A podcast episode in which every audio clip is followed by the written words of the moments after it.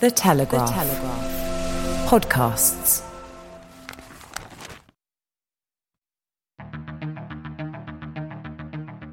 I'm Claire Hubble, and this is Ukraine, the latest. Today, as details of Ukraine's attack in Makiivka continue to unfurl, we consider what the response on Russian social media may tell us about Moscow's next move. Plus, we're joined by guest Dr. Rory Finnin, a specialist on Crimea, to discuss the critical role the peninsula seems destined to play in the months and years ahead.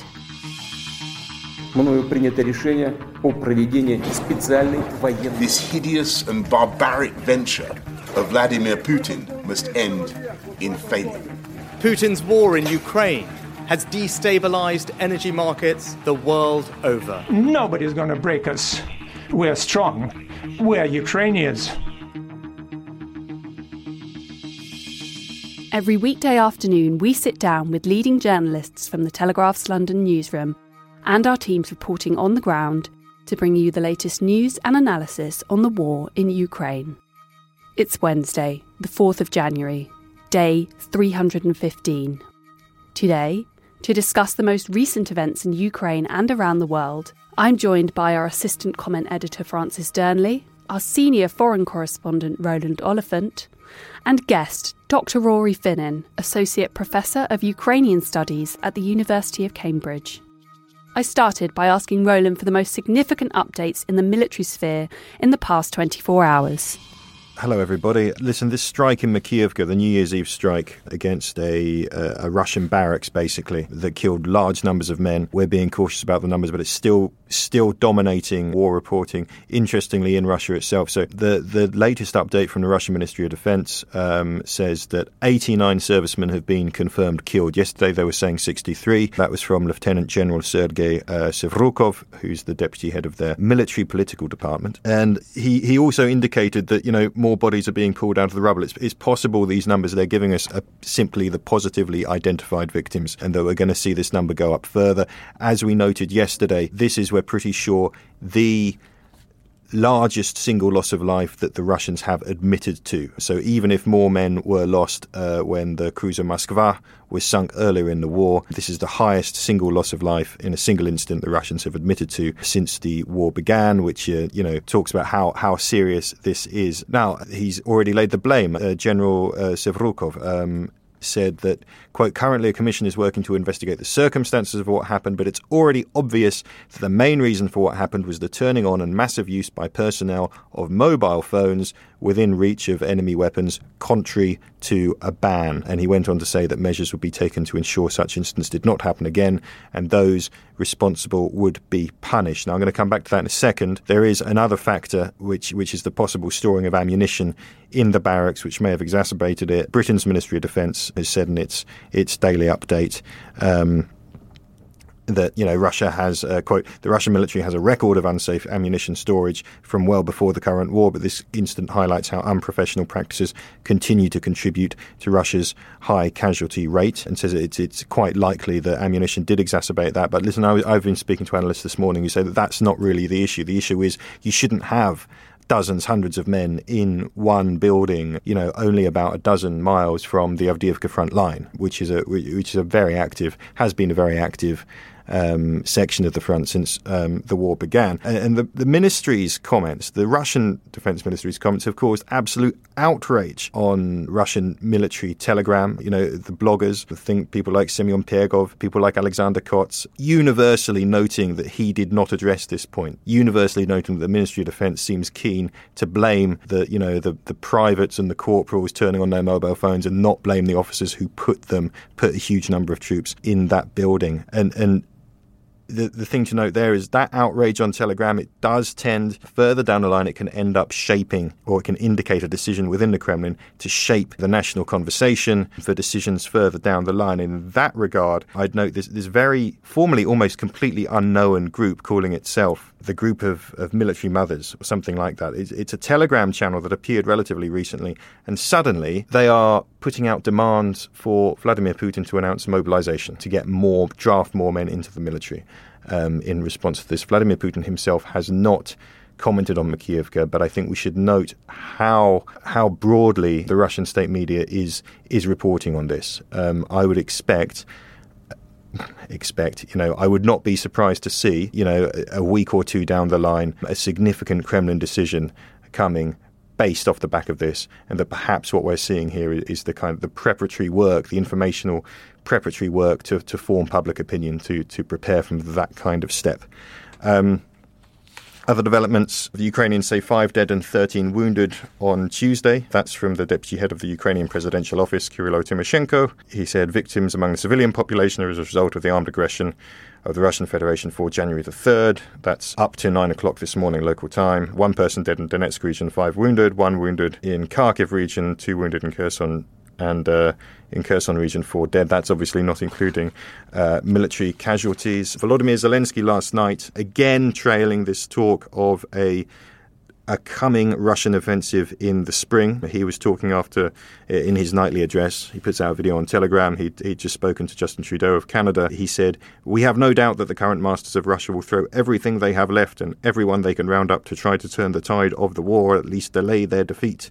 We have to disrupt this Russian scenario.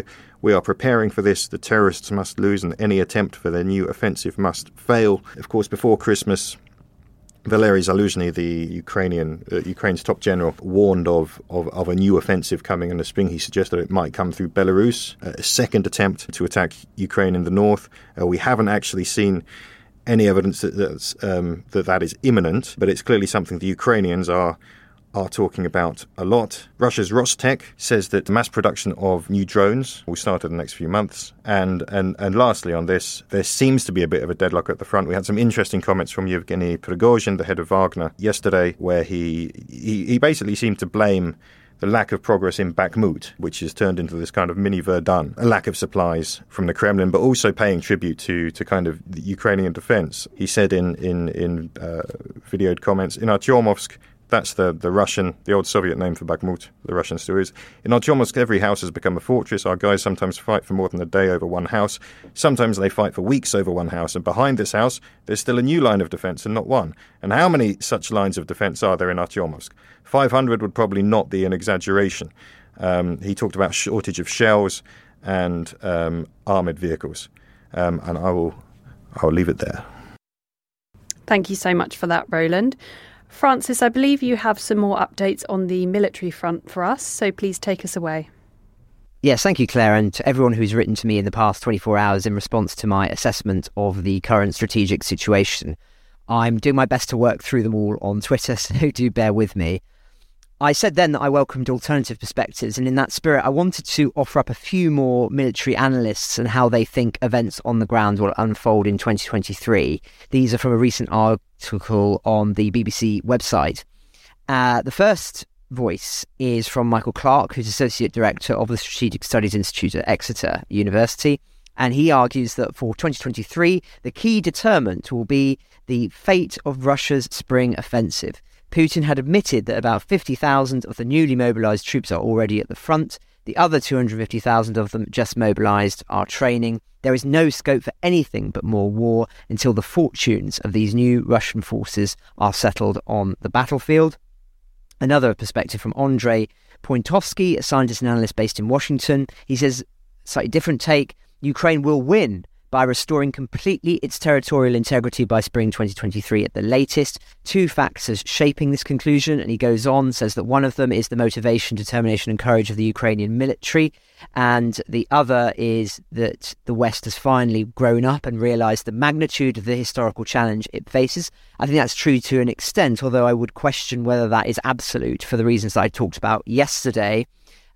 Finally, Ben Hodges, who will be familiar to some listeners, he's very vocal on matters of Ukraine, former commanding general of the United States Army Europe. He's written for the Telegraph in the past, and he also thinks that the end of 2023 will see Crimea fully restored to Ukrainian control and sovereignty, though there may be some sort of agreement, he says, that allows Russia to phase out some of its naval presence in Sevastopol, perhaps even to the end of the treaty, approximately 2025, that existed before Russia's illegal annexation of Crimea. And indeed, that's a really interesting question, one that no doubt we'll get into with Rory shortly.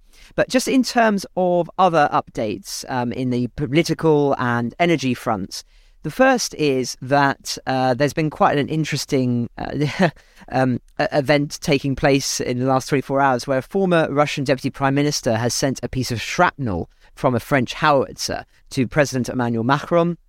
And there was a letter, an open letter that he's published publicly. It said, "In this envelope, along with my letter, you will see a fragment of a shell from a French artillery piece. It punctured my right shoulder and lodged in the fifth cervical vertebra, among only a millimetre away from killing me or rendering me an invalid." So what's the significance of that? Well, clearly taunting from the Russians there, and as well as just being indicative, I think, of the fact that, for all of the talk that we've made on the podcast, that that some countries have given more military support than others, and that is true. The French have also been very important in what they have provided. And so their weaponry is being used on the battlefield as we speak, as is German, as is British, as is American, of course. Just something else in the political diplomatic space, because we've touched on it, and I think it's just relevant in the background to Ukraine, is that the US House of Representatives failed to elect a speaker on the first ballot for the first time in a century. This was overnight for us. As a Republican revolt threw Congress into chaos. Now, I won't go into all the nuances of this, but essentially about 19 hardline conservative Republicans have voted against their own party's nominee, Kevin McCarthy, meaning that he fell short of a majority in the 435-member House. Now, the reason this is all relevant is that it was Kevin McCarthy who was the individual who made those remarks around Ukraine not receiving a blank check from America, and has sometimes been seen as having a more sceptical view, or at least representing a more sceptical view amongst the Republican wing of American opinion with regards to continued support for Ukraine. Now, that's not the reason why he has not been supported. In fact, it's almost the opposite, that it's the hardliners, as I say, in the Republican Party who think that he's too moderate, their sort of Trumpite wing. So that's quite interesting. But just something for us to follow, given the discussions around the Republican Party on matters of Ukraine, with being very, very relevant to the future trajectory of the war, arguably, in terms of the support that America provides. Although it has to be emphasised as well, the Democratic Party also have their own issues around Ukraine and fierce debates around that. Regular listeners will recall that letter that was sent that caused quite consternation at the time. And then just lastly, because I've talked about energy yesterday, some quite promising news that's been published here in Britain, indeed in our paper, about how households are forecast to pay £500 less than feared on their energy bills in the second half of this year, after gas prices have dropped to their lowest level since before the war in Ukraine. Well, why does this matter? Well, it's obvious, because the fact is that, as I was saying yesterday, Putin's pillar strategy for this period was that the West would really be feeling domestic pressure from its populations as a consequence of the cost of energy over a cold winter.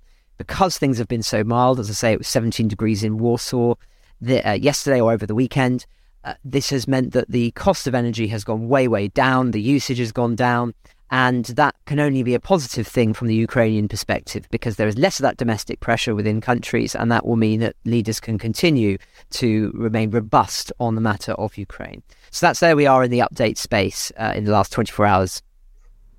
Thanks again, Francis. And it's now our pleasure to welcome Dr. Rory Finnin, who is University Associate Professor of Ukrainian Studies at the University of Cambridge, to the podcast. Dr. Finnin, your primary research interest is the interplay of literature and national identity in Ukraine. So that's very interesting for us to hear more about. I'd first like to start with what I believe is your specialist subject, Crimea. So could you give us non-experts in the room a broad brushstroke history of Crimea pre-20th century? Well, Claire, first of all, thanks a lot for having me. It's an excellent question. And I think we would do well to actually probably back up and make two things clear to listeners. And that is, first, that Russia is an expansionist land empire. And the second thing is that Crimea is very likely its most prized colony, or one of its most prized colonies. So when I say expansionist land empire, I'm trying to distinguish it from maritime empires. So those are the ones we typically have in mind. We think about British colonizers, let's say, stepping off a ship, right? Russian colonizers dismount a horse.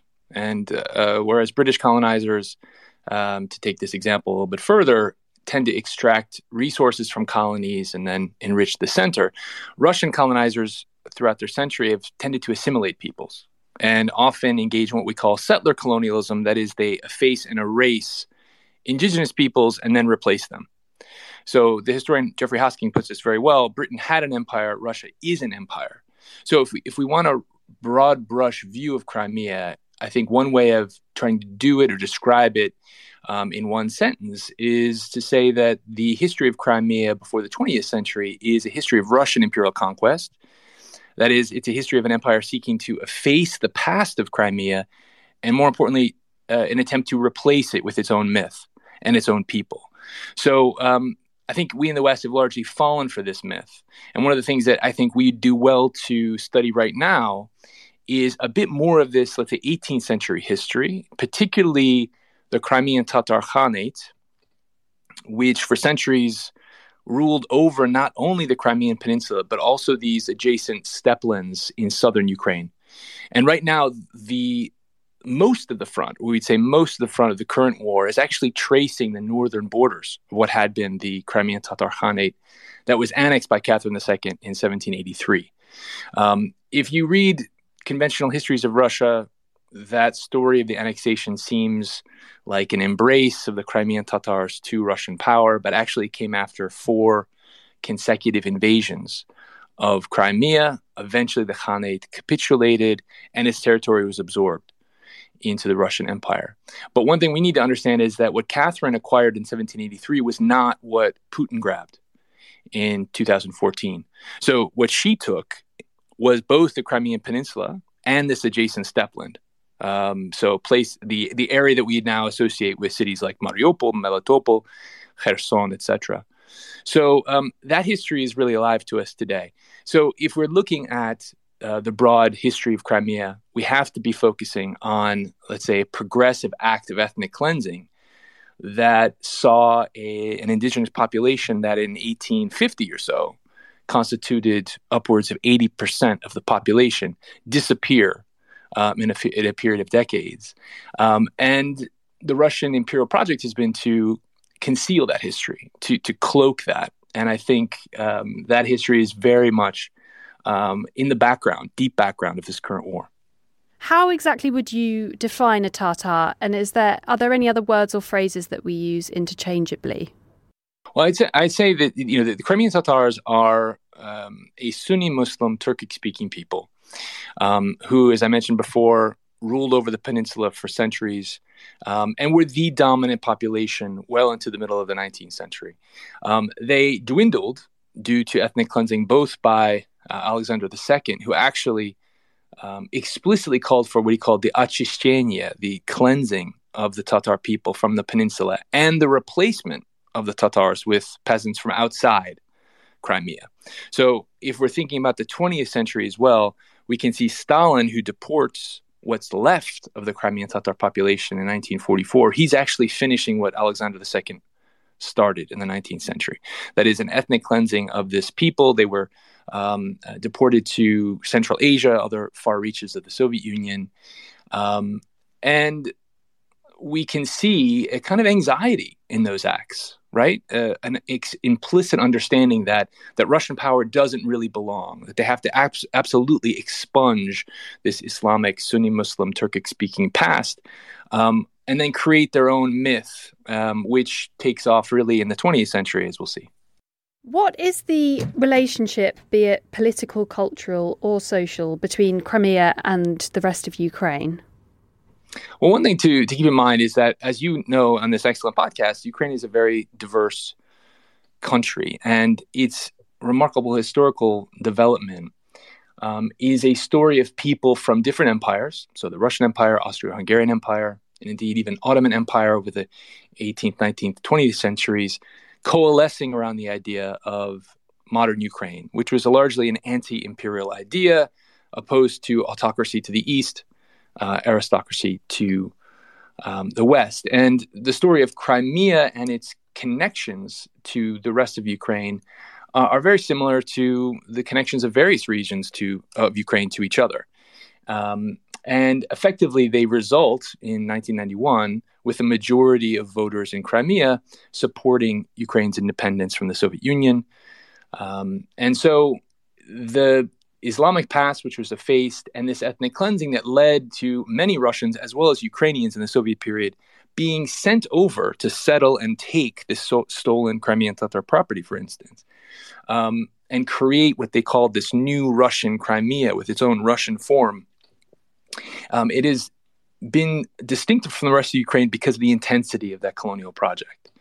And so that is the one, let's say, complicating factor we can say here that's been persistent over the decades and even the centuries is, once again, that Islamic past that has been effaced and ignored, even here among Western scholars, very sadly.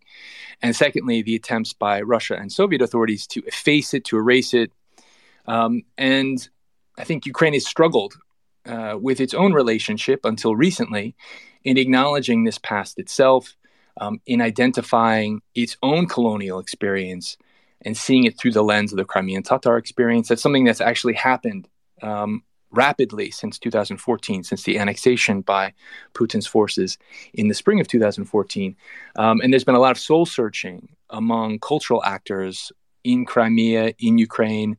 There's a lot of fellowship and solidarity between Ukrainian culture and Crimean Tatar culture, seeing that they have much more in common due to this colonial past than they had commonly recognized. I'm so sorry. I think we've lost our speaker. If you could try to leave a message. I'm back, I think, Claire. Sorry about that. Okay. If we can just jump to, if you could tell us more about what happened in 2014 and what the cultural and political impact was in Crimea. Well, I think we often talk about self-determination when discussing Crimea. And I mentioned 1991, the vote of the majority in Crimea for Ukraine's independence. It's worth pointing out that in 2013, there was a very substantial study surveying 1,200 respondents in Crimea, assessing a number of things. Among them was the view on the status of Crimea. And there, the large majority of respondents viewed Crimea as part of Ukraine. So the notion that somehow Crimea should secede was very much of a minority view. It's important that we remember that reality in 2013. Another wonderful scholar, Eleanor Knott, has done excellent work with interviews of various actors in Crimea that showed that separatism, even among, let's say, pro-Russian communities in Crimea, was not a very viable option. And that's exactly why in 2014, we see Russian forces without insignia on the peninsula. It's an implicit recognition that, one, it's an illegal operation.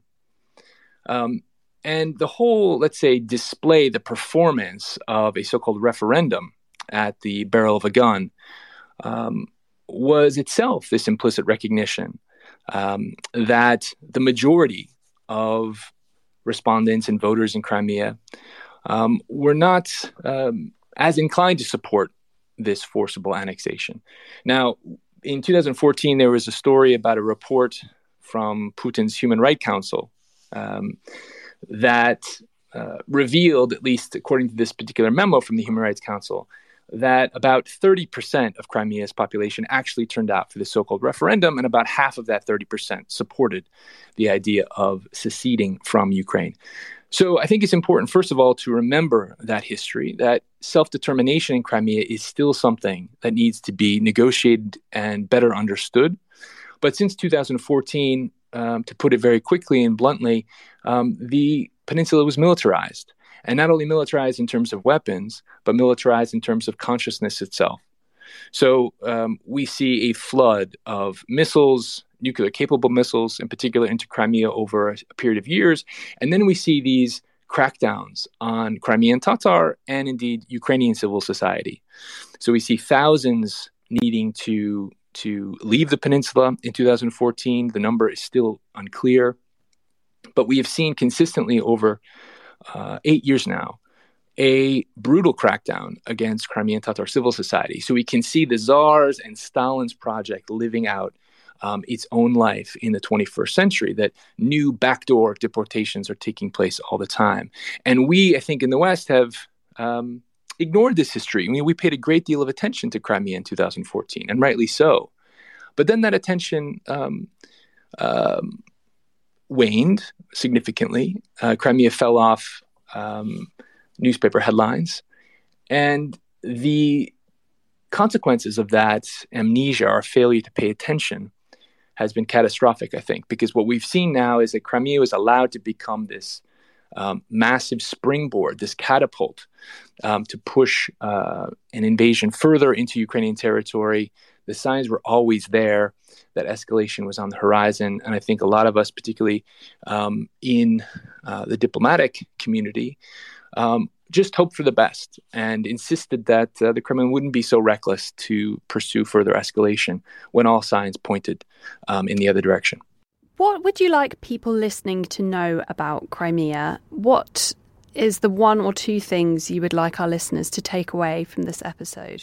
Well, I suppose there are so many things I'd love to discuss, but I think in terms of the current war, it's very important for us to understand that Crimea is not, let's say, this island or jewel that Russian metaphors often say.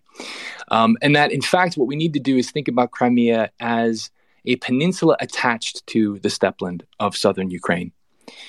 When we understand Crimea in this fashion, not simply a peninsula, but a peninsula with a steppeland into southern Ukraine, you can see and understand some of the trajectories of Russian aggression against Ukraine. So in March 2014, as we discussed earlier, Putin annexes Crimea and effectively disconnects Crimea from resource flows from Ukraine, which have been historically extremely important for the peninsula. The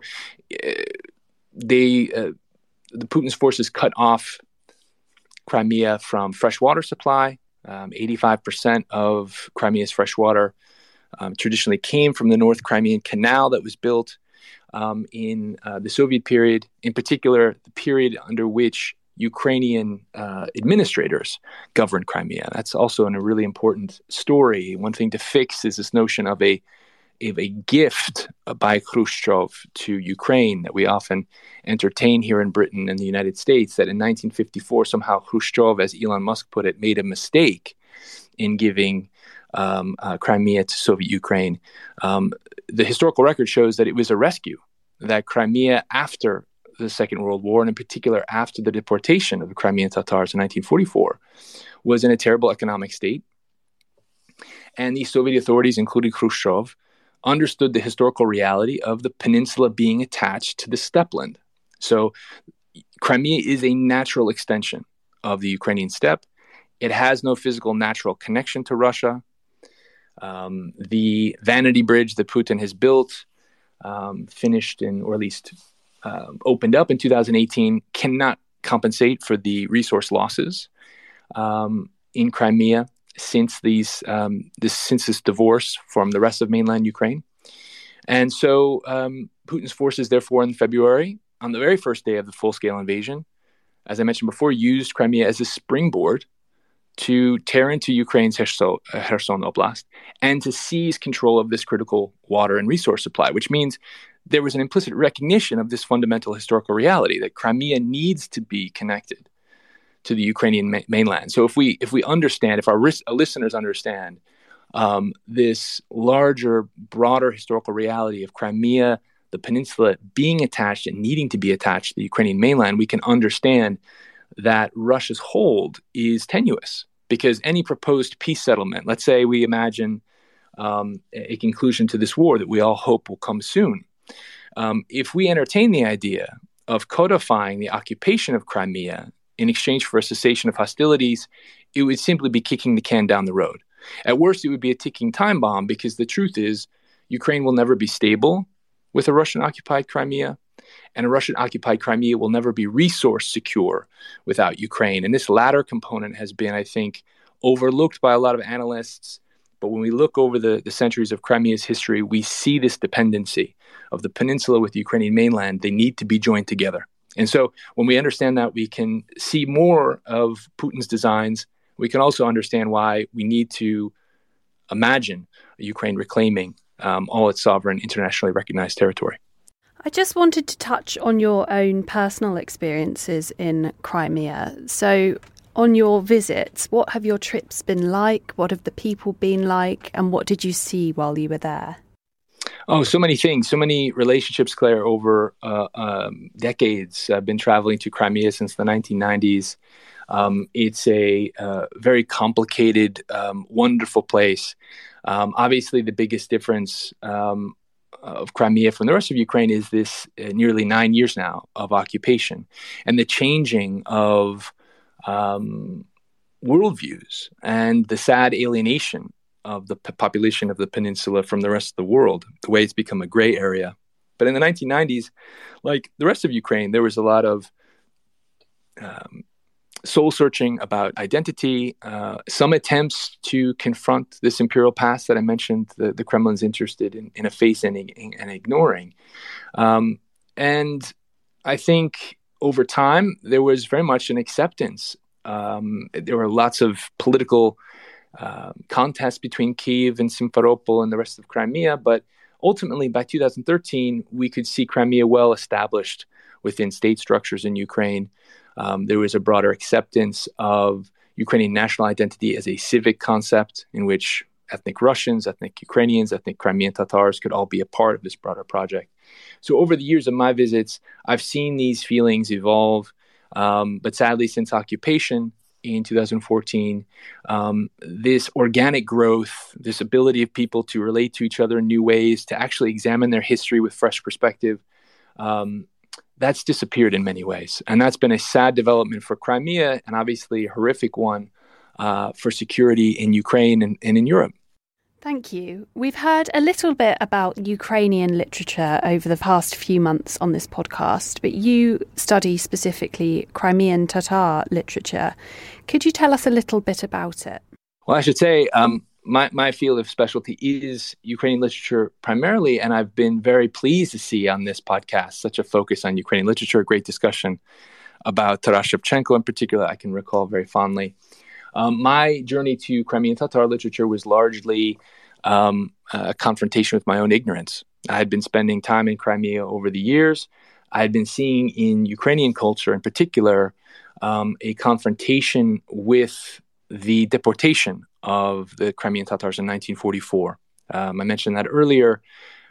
We can see in the Soviet period a lot of Ukrainian writers relating to the Crimean Tatars through the experience of this deportation and write poems and even novels that are trying to understand not only the history of the dispossession of the Crimean Tatars, but also their relationship with Ukrainians over the centuries. It's worth pointing out that in the 17th century, for instance, Ukrainians and Crimean Tatars aligned with each other against Polish power, which led to the establishment of the so-called Cossack Hetmanate in the middle of the 17th century. So when Ukrainians are looking back and telling them the story of their own journey to political statehood, the Crimean Tatars are very important. But they also have a history of being, let's say, a historical enemy prior to that point too. So there's a lot of soul-searching in this culture about these relationships. And I felt compelled to try to learn Crimean Tatar as best I could, and to indeed read about their own literature, their own reflections on this history of dispossession. I think often, and I've been guilty of this myself, we look at these so-called subaltern peoples and write about them and study them from the perspective of other languages rather than taking the time to study their language as best we can. So that explains my journey to Crimean Tatar literature, which is extremely rich, particularly in the 17th, 18th century. They have a wonderful divan literature tradition, great poetry. But obviously in the 20th century, a lot of their culture is focused on their identity and the threats to their identity. The Soviet regime was very interested not only in displacing the Crimean Tatars, but depriving them of the very relationship to their own homeland. So in 1967, for instance, they admit that the Crimean Tatars had been deported in 1944, but then seek to establish a new identity for them. And they start referring to them as the Tatars, quote, formerly resident in Crimea, so taking away their attachment to their homeland. So a lot of their culture, a lot of their literature focuses on home, the question of home. And this right now, particularly after 2014, is a common theme for Ukrainians and Crimean Tatars, that this annexation of Crimea, this wound, has forced Ukrainian artists and Crimean Tatar artists to question what it means to be at home and to explore how they can be at home together. In that vein of sort of giving voice to artists, writers, poets, who would you recommend our audience goes away and looks up? Well, it's difficult to find, unfortunately, Crimean Tatar works in English translation. So I'll mention one figure in particular. I think it's an important name for us to know. His name is Shamil Alyadin. Alyadin was often referred to as the brightest light in Crimean Tatar culture, but he's also a fascinating historical figure. So he's someone who was an avid translator, first of all, of Ukrainian literature, Ukrainian language literature, and saw a lot of commonalities with themes in Ukrainian language literature. But he was also someone who served in the Red Army and fought valiantly in the Second World War, but returned to Crimea in 1944 to a nightmare because the family he was expecting to see had been deported in May 1944. He was not informed of this. He goes back to his own home, in fact, near Simferopol, and confronts a new family that had taken his family's home, and confronts the person at the door, who realizes this Red Army soldier is still a Crimean Tatar and smiles, understanding that this person no longer has rights within the Soviet system. So eventually, Alyadin finds his wife and daughter in Central Asia, near death from starvation in a so-called special settlement camp. And nonetheless, keeps writing, keeps the traditions of Crimean Tatar alive, Crimean Tatar culture alive. And in fact, writes a series of novels that seek to resurrect this history of Crimean Tatar Crimea. So if one goes to Bilohirsk, for instance, in Crimea, and one thing to understand about Crimea is that we often think of it as this, mountainous southern coast, but actually the arid peninsula is a key part of its identity. And cities like Simferopol, Bilohirsk, inside the steppe, have been very influential over the course of modern history. Bilohirsk used to be known as Karavsu Bazaar, a really vibrant Crimean Tatar cosmopolitan city. They used to call it the Paris of Crimea. And so Alyadin writes about this history, resurrects it through fiction, and then also revisits these allegiances and identities of solidarity between Ukrainians and Crimean Tatars in the 17th century. So a really versatile artist, someone who wrote poetry as well as prose. So Shamil Alyadin is a good name to know. I'd like to open up the floor to you, Francis and Roland, so please jump in with your own questions here. Thank you, Claire, and really interesting to hear your perspective, Rory. I mean, I just wanted to, we've talked a lot about the culture and the context here, and so I just wanted to bring it back to what is, of course, the central question in relation to the war at present, which is what will happen if Crimea becomes the centrepiece of the military action that we're expecting to see in the coming months. What are your thoughts generally, first of all, on the potential reconquest by Ukraine? How will Russia react? How will Putin react? And what do you think is the feasibility of Ukraine taking back Crimea successfully in a period of time that is perhaps, what's the way of phrasing this? That in a period of time that isn't overly long and overly short, that can mean things become more and more tense on the peninsula. Thanks for the question, Francis. And first of all, I would just say in terms of the term reconquest, I'd simply say deoccupation. And this is important because I do think you're right to raise questions about the liberation of Crimea. And I do think it's important for us to understand how millions of residents of Crimea have seen their rights and freedoms curtailed very violently, actually, by Russian occupation. And that the Ukrainian state has a duty to those citizens. Given that they live on its own legal, internationally recognized territory. But obviously, in terms of the practicalities of the military intervention in Crimea, first of all, I'm not a military analyst, but obviously in history, we see these things progress gradually and then suddenly. And I think the analyses that you cited a little bit earlier in today's podcast of this slow attrition and then sudden capitulation seem to me fairly reasonable. I'm not sure about the time frame, but I do think that the urgency is there, and that I do think that the Zelensky administration and the Ukrainian armed forces realize what I mentioned earlier, that under no circumstances can the occupation, Russian occupation of Crimea, be left, because peace will never come. The one thing that we learn from the history of Crimea is that when Crimea is separated from Ukraine, it suffers decline. And we see that when it's occupied by Russia, it sows discord. So it becomes a place that triggers conflict. And you can see that in the context of the Crimean War in the 19th century.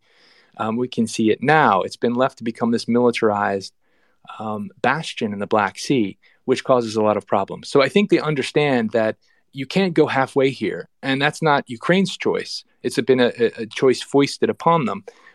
But for long-lasting, enduring peace, victory in this respect has to be absolute. Now, how it happens is a big question. Obviously, there'll have to be a peace settlement at some point. But we here, I think, need to be very aware that if we let a peace settlement go forward with Crimea still remaining under Russian control, we're only looking at future escalation. A Ukrainian Crimea, one that probably will have to unfold under different stages, perhaps with international mediation, will be the best guarantor of the rights and privileges and the freedoms of the people in Crimea, but also of broader regional and world peace. I think that's very, very clear. How it happens is going to be the big question. I would say that the Zelensky administration has been very savvy in this respect. They have an initiative called the Crimean Platform that is rallying the international diplomatic community around ideas for this deoccupation. What's it going to take to start changing and winning hearts and minds in Crimea once again? What do Ukrainian authorities do, presuming, let's say, they are able to assert administrative control over Crimea once again? What do they do with residents that have come to Crimea from Russia since 2014? Process of lustration.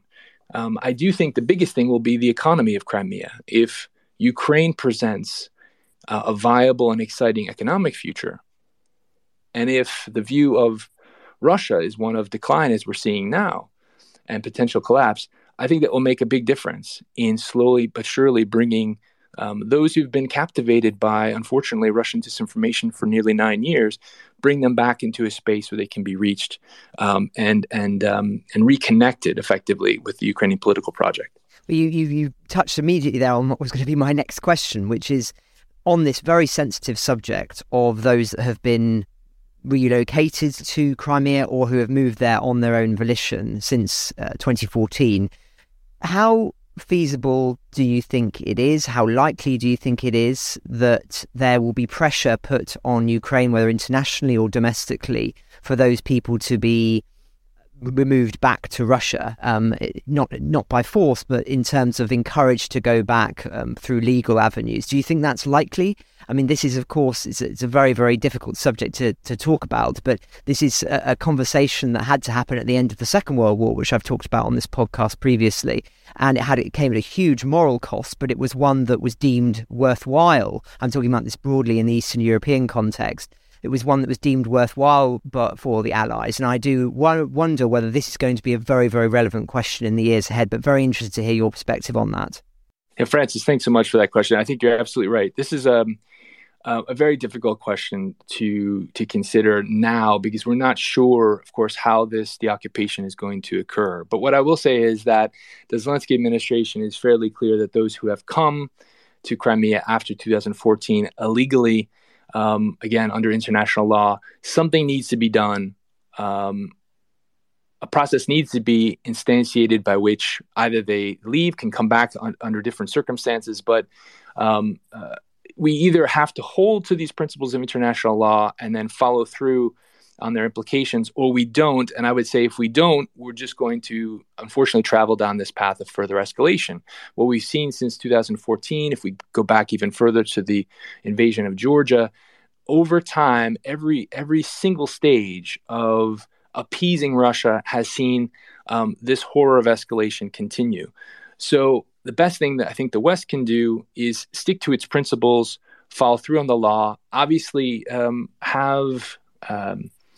and I think the Zelensky administration understands that the messaging here, for lack of a better term, public relations, needs to be a major focus of their attention, because the hearts and minds will be tricky. It won't be like Kherson.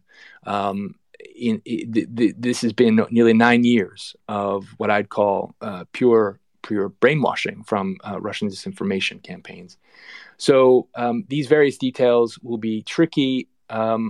I wouldn't want to prejudice future discussions by saying how they should go, but I will say that I've seen from the Ukrainian state very serious people talking about these difficult issues. And I think they're getting themselves ready, almost putting together something like a shadow government to come in so that they're not caught cold by any deoccupation, so they can serve the residents on the peninsula as best they can.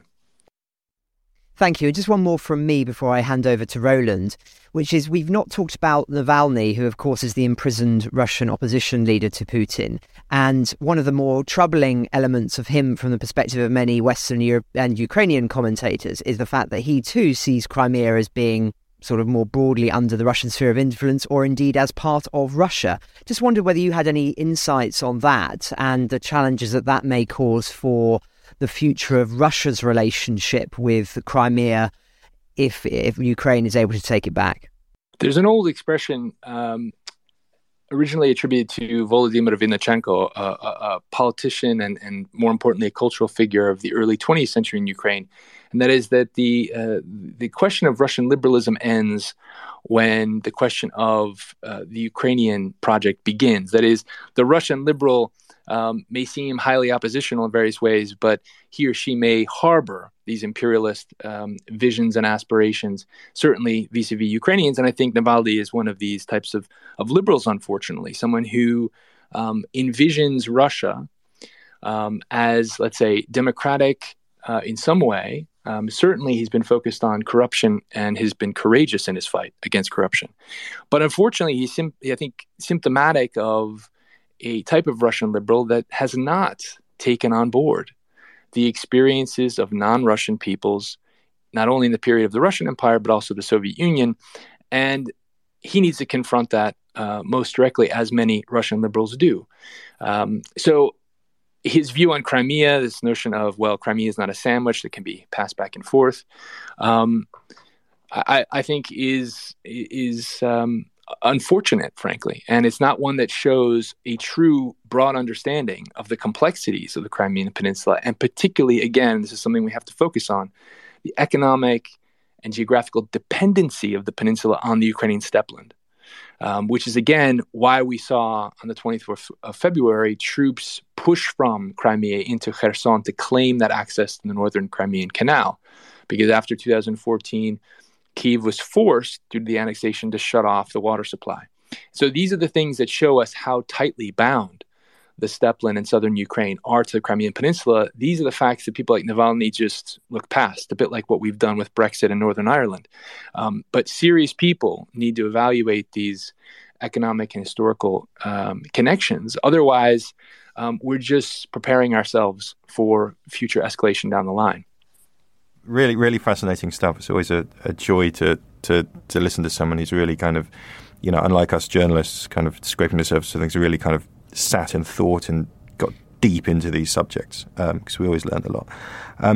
I wanted to push you a little bit on this question of, you talked about the heart and minds issue, and okay, it's not going to be like that. I mean, when I speak to kind of, I don't know, various Western experts, academics, diplomats, whoever, right, about how this war ends, there's always this question about Crimea. Is it realistic? Why?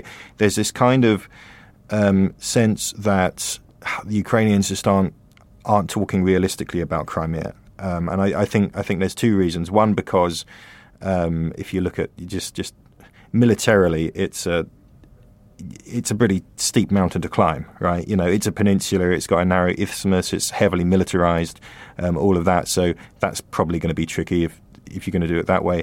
And the second thing they're thinking about is, well, there's two things really. One is, you know, this urge for the Russians to give Russians something. Maybe the Russians won't accept that. Maybe Putin will go nuclear. But the other thing that always comes up is like, look, it is not going to be like Kherson. It is not going to be like Kharkiv. Right? This is going to be a Ukrainian army going in to take control of a largely hostile population. That seems to be the assumption amongst many people who watch this. And I'm just interested in your comments. I mean, you do. You point out that, as late as 2013, most people, had no interest in separatism, or at least that's what the polls say. But it has been 8 years. Maidan did change things. Like, the atmosphere during the annexation was pretty febrile. I mean, especially in Sevastopol, which is kind of, distinct in its kind of Russian militariness from the rest of the peninsula. I mean, is your contention that those people have got it wrong? Actually, there's a sizable silent proportion of the population in Crimea who would either welcome or at least acquiesce to the Ukrainians advancing, or do you think no, actually this is a serious issue, and it's one that the Ukrainians are going to have to confront? Because I can't think of, with the exception of some parts of Donbass, another place where I could see Ukrainian soldiers, if they get in there, worried about walking down the street potentially. Roland, I completely agree that one can never underestimate the challenge.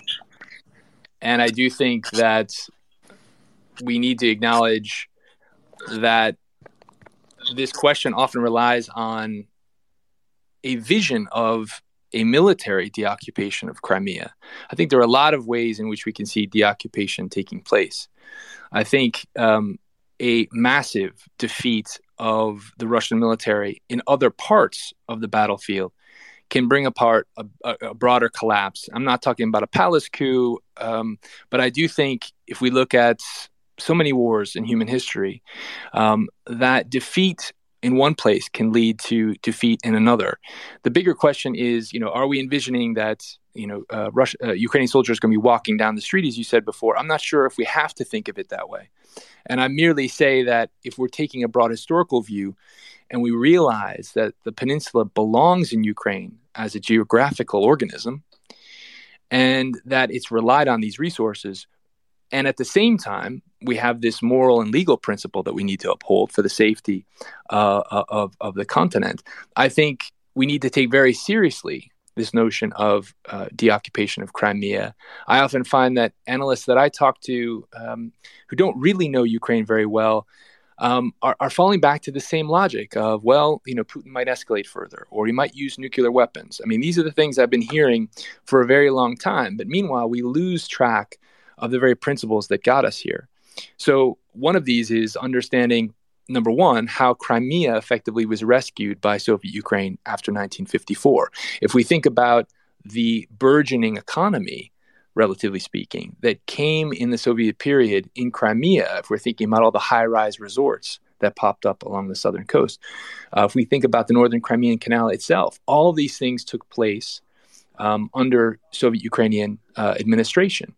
And the reason they did so is because Khrushchev, he wasn't drunk. He wasn't persuaded by this notion of 300 years of Ukrainian-Russian friendship. He saw poverty in Crimea. In 1953, he traveled there, confronted so many different scores of Soviet settlers who were complaining about their material conditions and even telling him they'd been deceived in being invited to go take Crimean Tatar homes and settle there. And he saw that the Russian administration, that is, Crimea was then at this time an oblast of Soviet Russia, and it had been left to rot effectively. Part of it had to do with the depopulation. So Stalin deported 200,000 people who had specialized agricultural knowledge in the tobacco fields, in viniculture, for instance, in vineyards. And that led to a massive economic decline. So when we understand this history of Ukraine's importance to Crimea, instead of just talking about Crimea's importance to Ukraine, I think it helps us take a step back and see the reason why Crimea has been a part of Ukraine since 1991 and why it was a part of Ukraine since 1954, even within the Soviet context, which is obviously complicated. But just effectively saying, well, we think it'll be hard to change hearts and minds, so therefore we shouldn't do that. I think is not a persuasive argument. I think a persuasive argument is to say having Crimea returned to Ukraine buttresses once again, fortifies international law. However this happens, it will have to be a phased approach. It'll have to be very much something that the world pays attention to. We'll have real issues of reconciliation to address. We'll have real issues of practical decolonization to address. All of those are very serious things, and I think they'll take time. But I do think for the sake of peace and enduring peace, they have to happen. Mm. You're just to be clear, it's a kind of it's a bit of a hair-splitting thing. But when you say Crimea, of course, it as far as the Russians are concerned, it's the oblast, but also the city of Sevastopol. You mean both, right? I do. Yeah, I do. Yeah, thank you. I'm taking the peninsula as, let's say, the focus here. My use of the term Crimea. But also Sevastopol, obviously that's a further layer of complication given the militarization of Sevastopol. But we can see the militarization across the peninsula, as you know well. I mean, the flooding of the peninsula with weapons and this militarization of consciousness has been an active thing day to day for nearly 9 years. So it's going to be a hard slog to do this right. But I do think we have to be focused on the principle, sensitive to the history, and to listen and to understand that, you know, there are many people who colonized effectively Crimea after 1944 who naturally feel anxious about that history, who feel anxious about the fact that their grandparents may have taken a home from another family, and that family may come back and wish to take it again. So these are complex claims that will require very deliberate, complex negotiations. But in terms of the principle of Crimea returning to Ukrainian control, I think that's key. Russian occupation has brought nothing but strife to the region and also poverty to Crimea. I mean, we're talking about a peninsula that for nearly 9 years now has had water shortages, dirty water. There's environmental catastrophe, chemical spills off the coast of Crimea.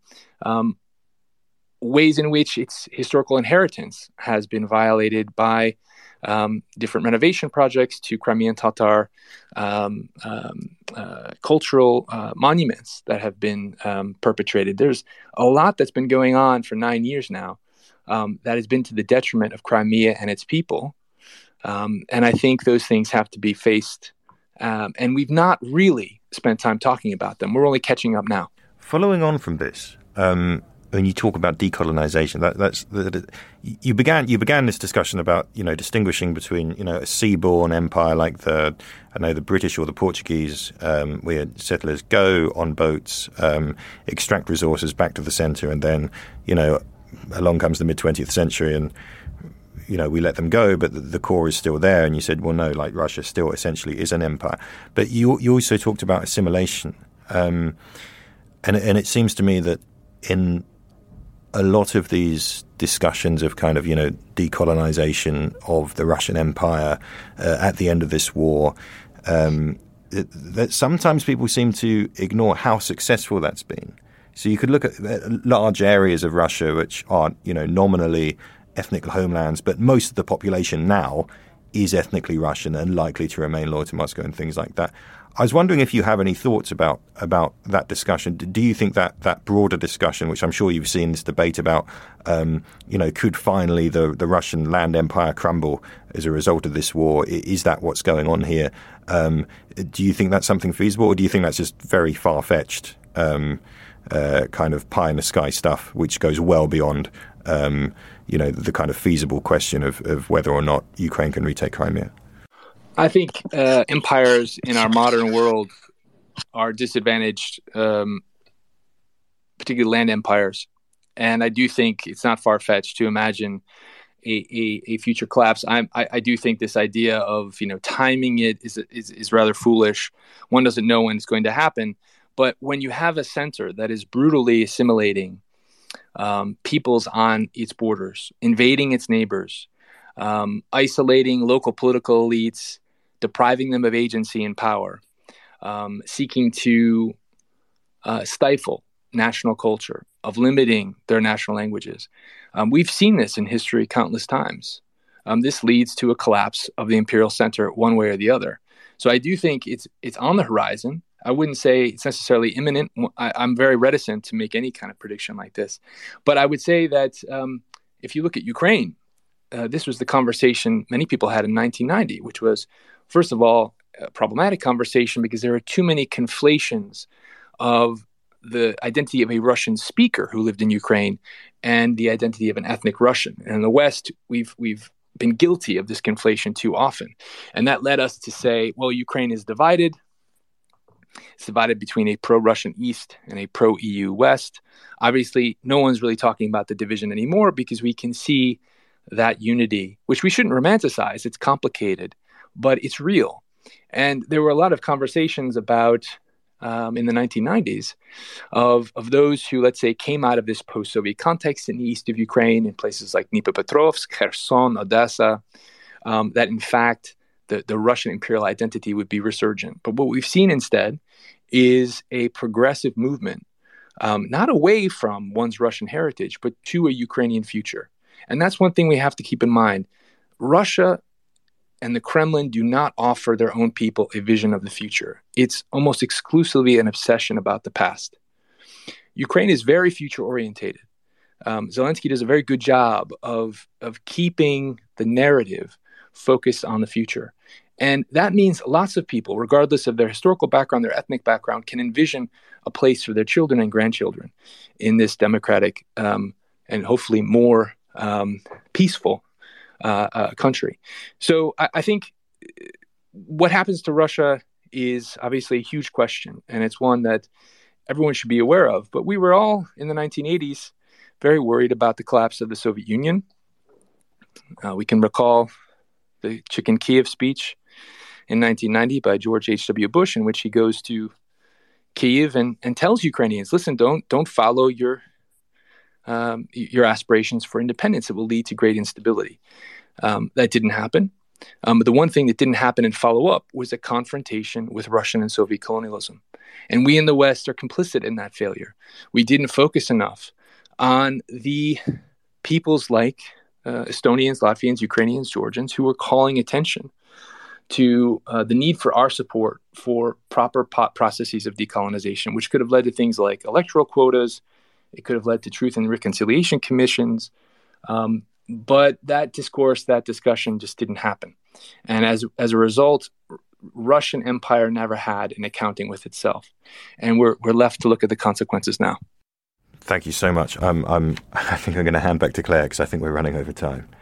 Before we do begin to wrap up the show, Rory, I was wondering if you had anything else you'd like to cover, anything you think we haven't asked or anything else you'd like to discuss. Claire, thanks so much. I think, all the questions from Roland and Francis and yourself have been comprehensive, let's put it that way. And I really applaud the Telegraph for having this daily podcast. It's extremely important that we keep focus and have these discussions on a regular basis. So thanks for having me. Going to you, Francis, please could you tell us your final thoughts for the episode that you'd like to leave our listeners with? Well, thank you, Claire. It was really, really interesting hearing Rory's in-depth experiences of Crimea and also his insights on it. And I was just making notes here, and it's based on some conversations I've had also with listeners over Twitter, and I'm particularly thankful for James and his compilation of some of the conversation points relating to Crimea and indeed the general question of what Ukraine and why Ukraine thinks it's so important that its territorial integrity is kept intact at the end of this war, including Crimea and those areas seized by Russia and the Donbass. And I'm just listing out here what some of those are. These are some of the arguments that are made from Ukrainians and Western commentators. So, of course, the first one is the danger of Russia having any military foothold in Crimea, the argument being that in future they might use it as a launch pad for an invasion. And I think that is one that, given what the regular listeners who've been with us from the beginning will remember how many conversations there were about the belief that there would be a major sea operation from beginning in the Crimea territory that would then lead to the major invasion push coming from the south, or one of the major invasion pushes. So I can understand why Ukrainians think that. There's also, of course, and of course, Rory touched on this idea that if there isn't a territorial integrity at the end of this war for Ukraine, that Ukraine's future becomes much more uncertain, unstable domestically. Local politics forever remains divided between the war parties and the accommodation of occupation parties, perhaps, or at least in Ukraine itself, you see the situation where there will be different camps within the country who will say, well, actually, we need to take back Crimea. It's too dangerous, and it will just lead to a generation of division over the question about where Ukrainian borders lie, if indeed there were to be some sort of peace forced upon them. So I'm just mentioning that as one of the points I've read from Ukrainian commentators. Another, of course, is that it would lead to a half-hearted attempt to rebuild the country at the end of the war, because as a consequence of this uncertainty about the future, about certain elements of former Ukrainian territory, if Crimea were not to be restored to Ukraine, there would be perhaps less investment from the West, private investment particularly, because Ukraine would be deemed as too high risk. Then, of course, as Rory and I were talking about earlier on, you'd have the question of Ukrainian citizenship and whether some people who might then move back into Ukraine from Crimea, whether they would be Ukrainian citizens, whether they would be Russian citizens, or whether they would be in some sort of legal limbo that would need to then be in some way pushed back to Russia. There's also the question of EU and NATO membership being put permanently on hold as a consequence, potentially. And then, of course, you've got the issue of foreign policy security guarantees from other countries as well. Are they more or less likely to support Ukraine in not only its memberships, but also in terms of other military support, if they think there's an unanswered question relating to Crimea or other territories that Russia lays claim to? So that is why, those are just some of the reasons why this idea of total victory for Ukraine is so often talked about, and why it seems to matter so much, is that it's not just an issue of national identity that's in the Ukrainian soul. It's pragmatic as well. It's thinking about the future, and there are a lot of concerns if Crimea is not taken back. So I just wanted to touch on that and to end on that, because I think it's really important that when we're assessing the significance of Crimea, it's much more complicated than simply taking it back. It's something that really matters for the future of the Ukrainian state, arguably. And that's why it's right to continue to return to this and what is inevitably going to be, I think, one of the integral battlefields in the months to come. And finally, to you, Roland, please leave us with your final thoughts. I think Rory made a really strong, cogent argument backing up that Ukrainian, that famous Ukrainian claim, we're taking back all of our territory, including Crimea. However, I must say that view is not shared in many Western capitals. And, you have conversations with, I won't name the countries because, they're kind of speaking off record, but you can ask diplomats from certain Western countries in the quote unquote, Grand Western Alliance, who will flatly say, no, that's not going to happen. Or this, widespread suspicion that this is a maximalist kind of negotiating position, the idea that the reason the Ukrainians keep on saying this, we're taking back Crimea, is that, you've got to go into the inevitable, painful peace talks, making it look like you're asking for more than you're actually going to accept, and that Crimea is actually going to be a very powerful card for them to play. I mean, I had a conversation with a Ukrainian, actually, who also asked to remain anonymous because of the sensitivity of the subject, who said, he could see a conversation kind of starting around the question of, okay, what if we're talking about Ukraine gets everything else back, including Donbass, and gets into NATO, and maybe you have some kind of formula by which Russia is able to maybe hang on to Crimea in some kind of way. But it's such a sensitive subject, it's such an emotionally sensitive subject for the Ukrainian public, that there is absolutely no way you can, that can be discussed publicly. And then there is the question of how Russians look at Crimea. I mean, the analogy that I always used to use, especially for British people, is kind of think about how Brits think about the Falkland Islands. And I would never, just to be clear, I'm not drawing a moral equivalence between the Falklands War and the annexation of Crimea. One was a response to, aggression by a military dictatorship against the will of the people who lived there. And I suppose I'm a typical Briton in seeing Britain as perfectly justified in fighting that war. But, before that, Before that happened, people had forgotten about it. The British government was in negotiations with Argentina on giving up those islands. Defence of the Falklands is part of now of our national myth. After 2014, that became part of the...